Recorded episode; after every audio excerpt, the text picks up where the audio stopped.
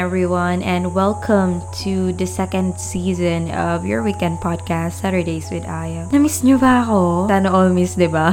Kidding aside, I miss speaking in front of the mic, and you know, I miss talking to myself and collate the thoughts that I want to share with all of you. I just want to take this moment to thank those people who constantly listen to the first 11 episodes of my podcast. I mean, although I wasn't able to bid a proper goodbye, eh, sobrang dami pa rin talagang listeners ang napaka-supportive at syempre gusto ko lang rin talaga malaman nyo na sobrang appreciated ko yung mga ganyan. So, thank you as well to those people who message me and asking me na, Aya, kailan ba yung sunod mong upload? Or, Aya, kailan ba yung sunod na episode? And here it is, guys. Thank you so much for patiently waiting and for tuning in.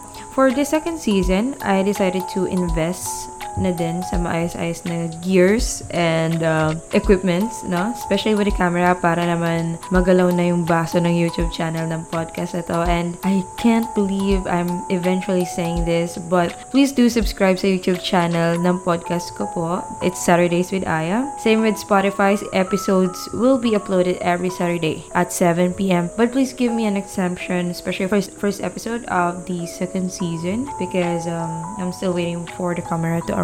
By next Saturday, maybe, makita niyo na yung fest ko sa YouTube. So, ayun. So, alright. So, without further ado, let's jump into the podcast. So, to start off with this topic, I just want to say, and I believe maraming mag-agree na uh, self-love ay isa sa mga biggest misconception ng buhay. And a lot of people can do a debate about it. Sure ako na lahat tayo may ambag, di ba? So, in a nutshell, we define self-love by simply learning to choose ourselves. And there are people na, alam mo yun, may, may mga tao na nagsasabi na, huwag ka masyadong mag-feed about the idea of self-love. Tatanda kang single. ba? However, what we don't realize is that the impact behind that inside joke is it's really okay to come to a point wherein you're gonna choose to have your own time, your alone time, and whether or not may karelasyon ka o hindi, diba? So, for me, it doesn't mean uh, na you decide to fit your importance as a person, eh, dinedeprive mo na din yung ibang tao or wala ka nang pake sa tao sa paligid mo. So, let me tell you na you should never feel guilty about loving yourself because it is essential and I do believe that it is one of the greatest love that can happen to all of us. No? How can you give or how can you pour true love into others if you don't get the love that you need and uh, the love that you want for yourself, ba? And one of the reason kung bakit napili ko din talaga tong topic na to is may nag-request nito last year and I know sobrang overdue na nito. So sa listener ko, sorry dahil sobrang overdue na nito. I'm so sorry ngayon lang to na-mention sa podcast. But here it is and ito yung sabi niya sa akin. Hello po, I just wanted to say that I listened to your podcast and I was moved by your advices and messages. Keep doing what you do and thank you for your words. It gave me a whole new perspective in life. Hehe. Oh, that's so sweet. Pero, ito pa, may katagtong pa yun. Also, I wanted to ask if you could do a topic about self-love, self-respect, and most importantly, self-confidence. Hehe, been kinda off lately with myself. So, hi sa'yo. One, uh, she's actually one of the prettiest uh, listener of mine and she lives abroad. So, I just want to thank you for always tuning in kahit na magkaiba tayo ng time zone. And, ayun, so to give an answer sa question or sa request niya, well, I do clearly say kanina na wag tayo mag-guilty if we decide to do what's best for us.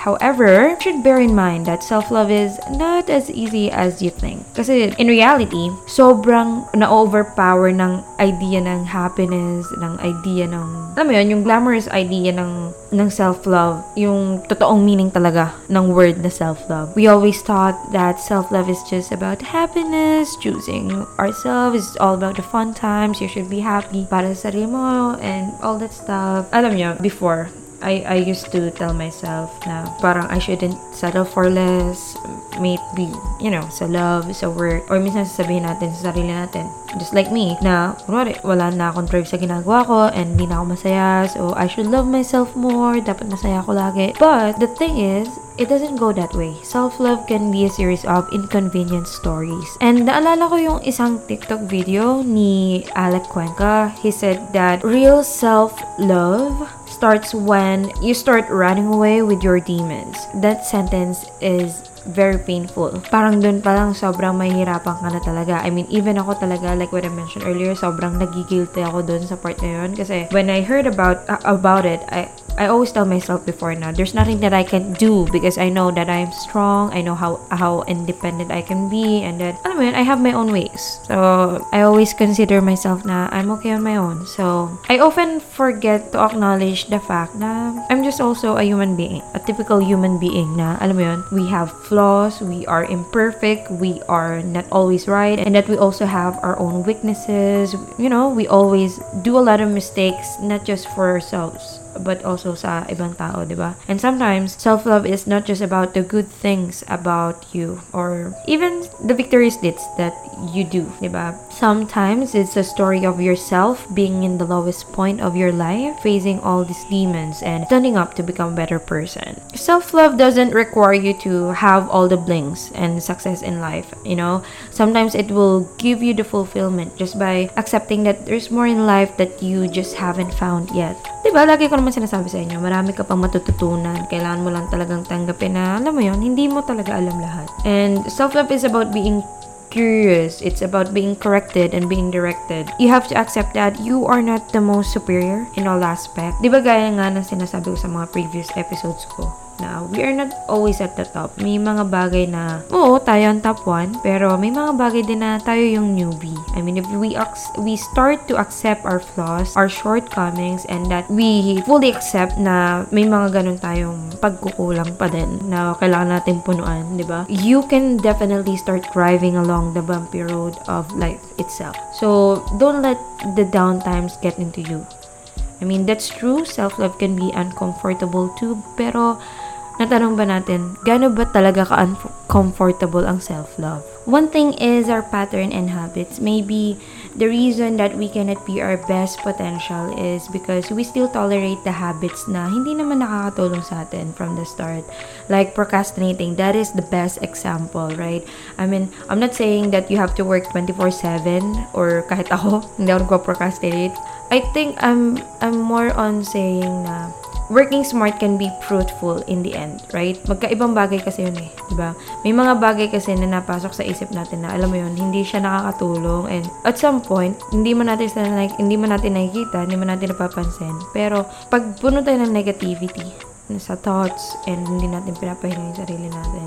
Ganun. Or basically, pag panay-pahinga din naman tayo and procrastinate lang tayo ng procrastinate, yung negative thoughts na yun, pwede niyang i-pinpoint sa atin na you really cannot achieve your goals. And lalo ka nalalayo sa goals mo, ba diba? And gaya nga din ang sinabi ng previous guest ko, si Abby Gara dati, maybe we don't choose our battles wisely. So, see, it is also uncomfortable talaga sometimes. Doon pa lang, un- in, sa decision making pa lang, magiging uncomfortable na siya. Pero I want you guys to remember that once you get the good choices, hindi lang ikaw yung magbe-benefit dyan, pati na din yung mga tao sa paligid mo. And if you're gonna ask me how, uh, one of the best example is siguro choosing the right diet or let us say the right food. Minsan 'di ba, yung may gusto tayong body figure, may goals tayo about bettering our, you know, our physique. Pero ang pag-workout diet, mahirap gawin 'yan. Gusto natin maging healthy I mean, what makes it hard? Yung nakasanayan na natin. I think that's it. What makes it so hard is to break the uh, usual pattern and to create new habits. Pero if we get to achieve that as our goal, magiging healthy ka and you will be able to inspire others na kaya mo, na kaya mo, and makakaya din ng iba, di ba? So, sometimes it's a matter of contributing to yourself first so that you can contribute to others as well. Another thing is cutting the toxic relationship. Toxic relationship, lagi yung sinasabi, it's just gonna pull you down. It's not just about, you know, love relationship, even the relationship with, that you have with what you call friends or family members, di ba? Mahirap pa ka mag-cut ng ties sa mga tao, lalo na nakasanayan mo, nandyan sila. But you have to think unbiasedly and you have to think if in the long run, you're gonna be 100% towards you, di ba? Learn to invest your energy to the people who will give value to you. Lagi ko iniisip talaga yung sinabi naman din ni Matthew Hossie na the people who didn't choose you or if they decide not to be with you, they cannot be your person by definition. And ano ba ibig sabihin nun, di ba? Piliin mo yung mga taong pipiliin ka lagi may it be friends, family, significant other. Choose the people who is willing to say yes to you. Who is always willing to say na I'll be 100% support. Be all ears pag kailangan mo ng kausap. This kind of people, even if there's pain, even if there's something that is bothering you, alam mo na may masasandalan ka eh. Like what I mentioned, it doesn't have to be a boyfriend or girlfriend, di ba? It doesn't have to be a romantic relationship with other people. We just need someone na, alam mo yon hindi mo kailangan ipilit yung sarili mo. Yung hindi mo kailangan maka-fit in. Hindi mo kailangan na parang mag-beg for attention. And that, I think that is also a way of loving yourself. You know, investing your time and energy with the right circle. And ayun, dun pa lang sa mga points na na-mention ko, makikita mo na na, and mafe-feel mo na, oh nga no, self-love is not always pleasurable, di ba? We always have our own story as to why we decided to have or to start our day one uh, about choosing ourselves. And as for me, I must say, it was really hard to convince myself at first na it's gonna be alright, you will be able to keep up with yourself and just do your thing and not to be guilty at all. It was really hard for me to convince myself na it's okay. It's okay to take the credit sometimes. I remember I always blame myself because of the self-recognition that I want and that I blame myself as well for not making it on time in terms of yung mga ibang goals na gusto kong mangyari. But I tend to forget na one-man team lang ako, isa lang ako. And I do things on my own. So it is okay na slow pace lang talaga. Another thing that is hindering me back then is the past traumas that I had. Nasabi ko na to dati. Hindi ko masabi na mawawala fully yung mga trauma mo. I think you just gotta learn how to deal with it. How to dive deeper and discover yourself more. Discover your strengths para matutunan mo huminga. I mean, if that makes sense, I'm, I'm not sure. Pero you have to take a breather and don't put too much pressure on yourself. You guys should loosen up because sometimes the more na parang gusto mong ma-perfect or gusto mong maging handa sa isang bagay, parang lalo siyang nawawala, eh, di ba? Parang lalong lumalayo yung gusto mong mangyari. So, loosen up and just let things flow. Your relationship with yourself doesn't have to be perfect. Sometimes it is calling out yourself then if you did something wrong, if you're lacking at something, if, if you're not pushing yourself enough then para ma-achieve mo yung goals mo. You know deep down that there is something wrong and that you are always willing to correct it. Self-love is getting through through difficult situation while choosing the right decision for you. Because trust me, trust me guys, along the way, may mga plano talaga marirearrange. We, we already know about this. May mga taong mawawala, especially when you decide to do what's best for you. Kailangan mo lang talaga na itatak sa sarili mo na it will be harder if you lose yourself along the process. I learned the hard way and I'm so happy na I was able to get through it and still getting through it day by day. Kasi ako naniniwala ako, hindi ka pwedeng laging handa. I mean, that's good. That's good that you're prepared, that you have a plan, but you're not always prepared in anything or in everything. I remember, ito, lagi to. Lagi to, especially pag payday. I remember my sister, lagi niya sinasabi na, ikaw lagi ka may plano, lagi ka may budget, dapat naka-prepare lahat. And, well, I can be the most organized person that you would know. Sa ibang bagay siguro, pero I also have a messy side. Sa sarili ko, or basta may mga bagay din naman talaga ako hindi napapagandaan. And just like the journey of discovering yourself more, you will never be prepared. So, you guys should loosen up and let yourself go. Let yourself learn what he or she has to learn. Because if you will connect self-love in adulting, it will never go as planned. Paulit-ulit ako, pero loosen up while you focus on the main thing, di ba? Be as open-minded and as curious as possible. Because there are times where no matter how hard or how smart we were, no matter how hard you tried to be to be prepared sa mga bagay-bagay, it will never go as planned. So, yeah, just let yourself go. Let it flow. Self-love is accepting talaga talaga na may mga bagay tayong hindi pa natin kayang gawin. And the most important thing is, pinipili natin na i-achieve yon and baguhin yung mga bagay na, or mga ugali na hindi naman talaga nakakabuti sa atin. Kasi, ang main goal natin, aside from achieving those tangible things or yung mga goals natin to be successful is, you know, to face the hardship on calling out ourselves and to be better for ourselves, di ba? You have to accept now, we will also fail. There's no doubt about that. Walang nakaka-escape sa failure. And that's okay. You know, we will always face hardship and we should always know na there is always room for improvement. I mean, if you learn the art of accepting your demons, your shortcomings, you will then learn to identify the things that you want for yourself. And so, I think that is where discipline kicks in. So, one step at a time, take it easy. I just want you to know that when you decide to work on yourself, stop the guilt and just keep moving forward. I used to uh, I used to tell my managers sa work na hindi pa ako pwedeng mag-take ng vacation leave or basta hindi ako pwede pumetics yun. Pa, yun yung term ko lagi. Pagka magte-take ako ng vacation leave, petics, pakiramdam ko, wala pa ako na-achieve sa buhay ko talaga. So, yun ang term ko. Hindi ako pwedeng pumetics. Ang term ko for rest ay petit. Ito, sabihin ko to.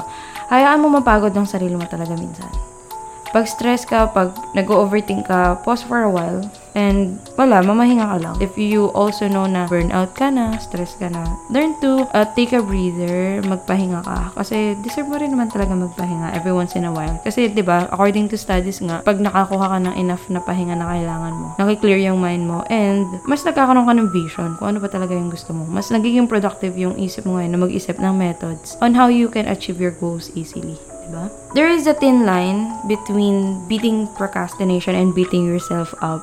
So, achieve your goals but don't forget the rest. Reward yourself if you have to, lalo na kung pinaghirapan mo naman yon. I mean, hindi mo kailangan necessarily ng mga bagong gamit or ga- gumala ka, di ba? Minsan, kahit bigyan mo lang ng pahinga sarili mo, matulog ka, magkape ka, magmuni-muni, magsulat, or kung ano man yung nakakapagpagaan ng loob mo, di ba? Okay na yon. So, I think that's pretty much it. Time runs so fast, and I think that is a wrap for tonight's episode. But uh, before I end this podcast, I just want to say my biggest thanks to the people who still support me and my passion for podcasting. I'm gonna be launching the YouTube channel. I'm not yet sure if I'm gonna utilize other platforms as well that you told me to do so. Pero as of now, YouTube channel pa lang yung pinaka mapoproduce ko and I hope that you will support as well yung channel na yun. So, kung nakikinig ka ngayon, punta ka na sa YouTube, search mo yung Saturdays with Aya and then hit the subscribe button. I'm not sure if you saw the story that I posted sa IG. I also showed na I'm preparing to launch my own website